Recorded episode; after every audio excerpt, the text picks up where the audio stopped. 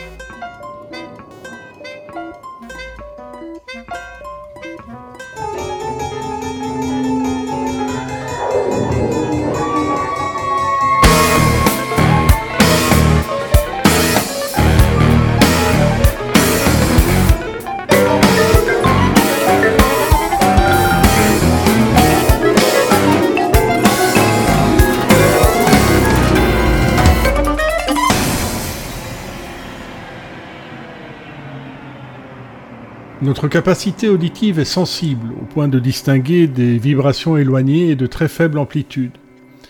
Mais pour résoudre les problèmes de simultanéité des sons, les ondes acoustiques se superposent, et de leur propagation, le vent, la température, les obstacles physiques déforment, amplifient, assourdissent, elle met en œuvre des mécanismes élaborés qui extraient et analysent les informations sur les sources sonores impliquées. Et qui, s'ils fonctionnent le plus souvent de façon adéquate, nous jouent parfois des tours comme dans Vertige, une étude de piano de Giorgi Ligeti de 1990.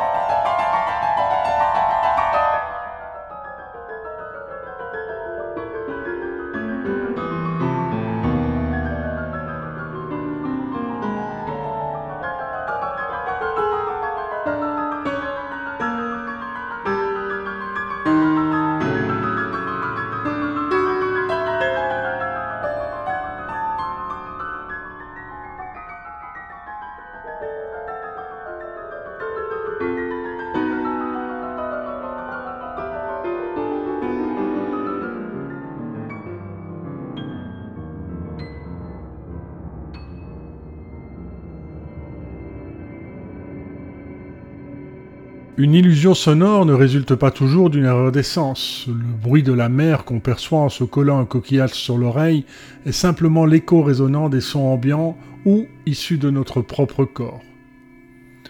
De même, l'architecte et designer Oscar Niemeyer, lorsqu'il construit la cathédrale Notre-Dame de l'Apparition à Brasilia, imposante structure hyperboloïde de 16 arcs de béton, utilise sciemment les propriétés physiques des matériaux et des formes pour générer des phénomènes sonores comme l'écho ou la propagation guidée ou contrainte de l'onde sonore.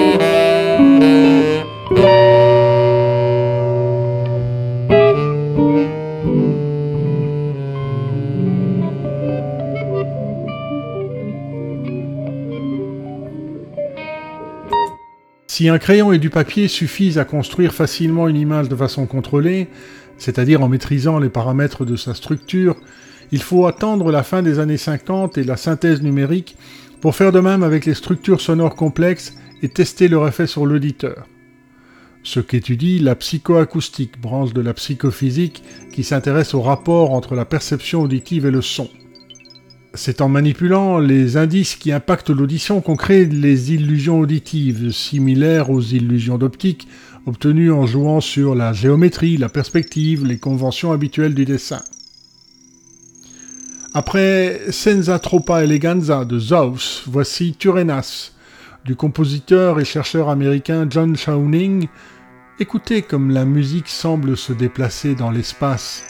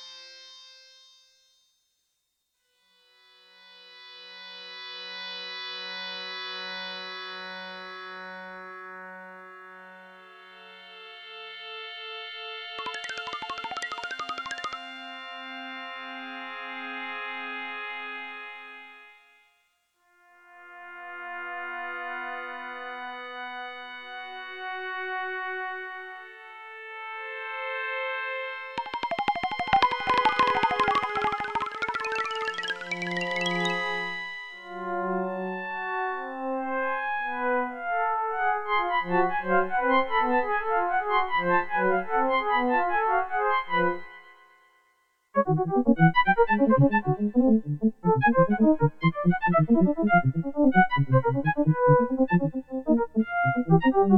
you.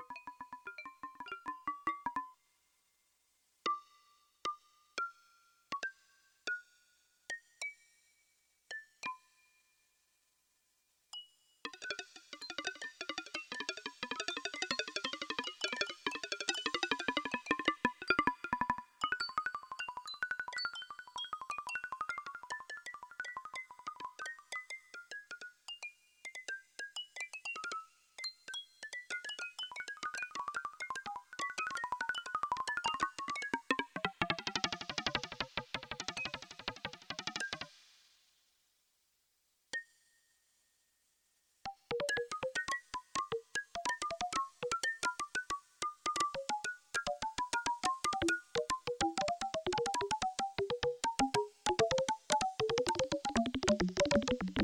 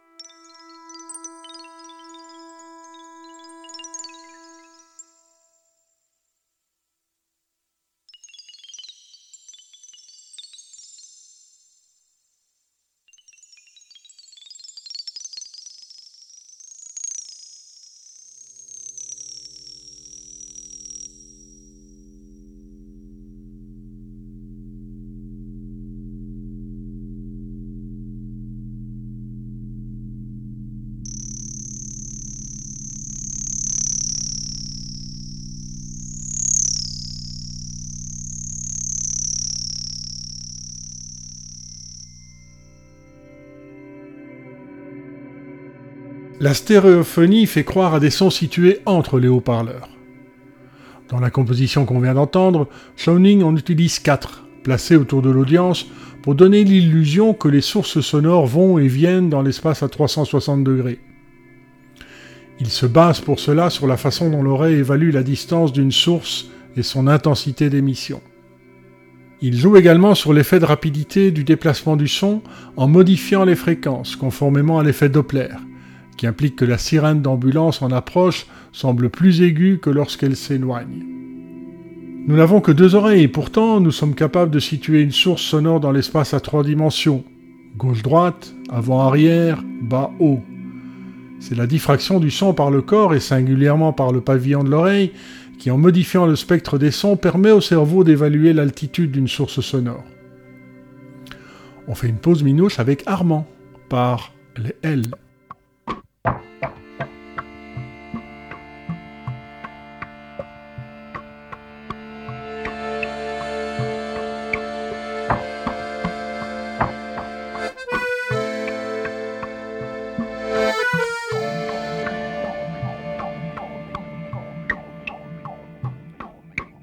Quand j'arrive à l'hôpital, avant de camoufler sous l'uniforme blanc, mon cœur est bourriffé par le monde des rêves. Je vais dire bonjour à Armand, c'est mon vieux préféré. Armand aimait tellement la encore si seulement il pouvait.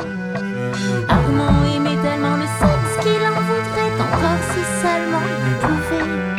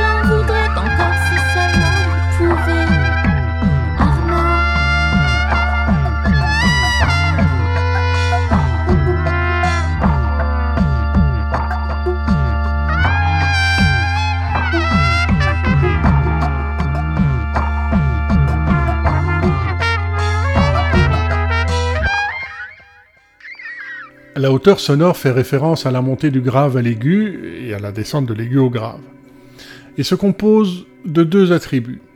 La hauteur spectrale définit la position du spectre ou de son centre de gravité suivant un axe grave-aigu, et la hauteur tonale définit sa position dans une octave par rapport aux notes de la gamme tempérée.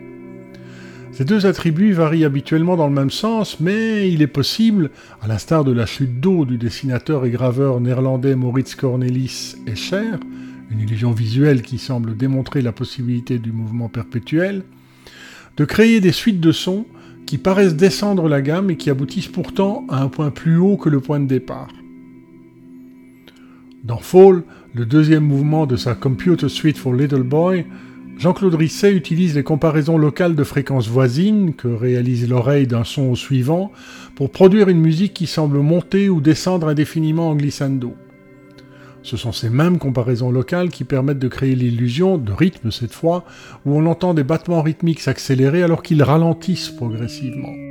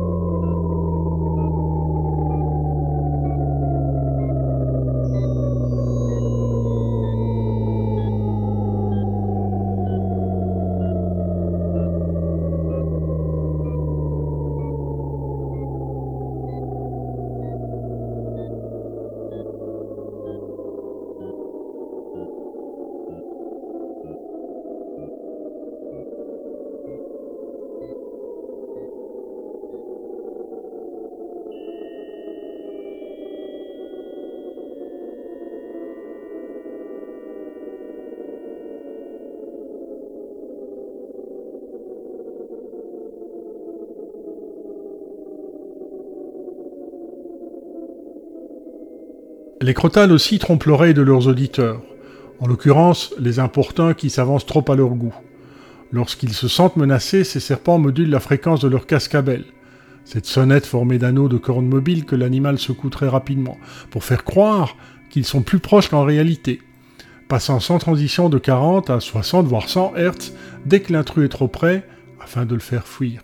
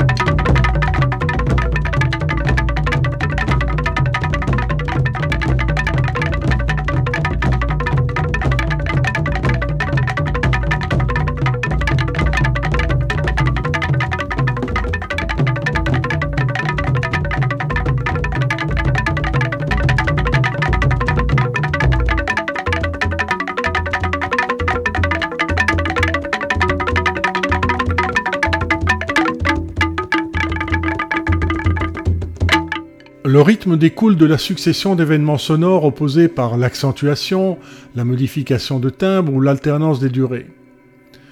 Des flux auditifs, des séquences de sons qui ont une logique ou une continuité, se forment alors qui font émerger des figures rythmiques. En superposant plusieurs strates sonores ou en scindant certains éléments dans une séquence, le compositeur peut faire entendre des patterns, résultant d'un tri opéré par notre perception, par exemple en fonction d'une similarité de timbre ou d'amplitude ou d'une proximité des hauteurs, et non produit en tant que tel. Alors qu'un simple effet de ségrégation permet de produire une pseudo-polyphonie à partir d'une suite monodique de notes, on a écouté un exemple de cet effet de fission mélodique dans l'épisode précédent, subtilement écrit par Jean-Sébastien Bach, la superposition de plusieurs strates sonores dans les polyphonies traditionnelles d'Afrique centrale génère une organisation rythmique complexe, comme dans cet entrelacement de deux motifs réguliers qui sous-tend ces matimba ne kikwabanga, traditionnels ougandais, enregistrés sur le terrain par Hugh Tracy qu'on vient d'entendre. Dans Drumming, Steve Reich s'inspire de musiciens ghanéens qui, pour orienter l'attention de l'auditeur vers un pattern résultant spécifique, abandonnent par moments le motif initial pour jouer le pattern concerné. On en écoute la partie 4, enregistrée live à la Kitchen de New York en 1977.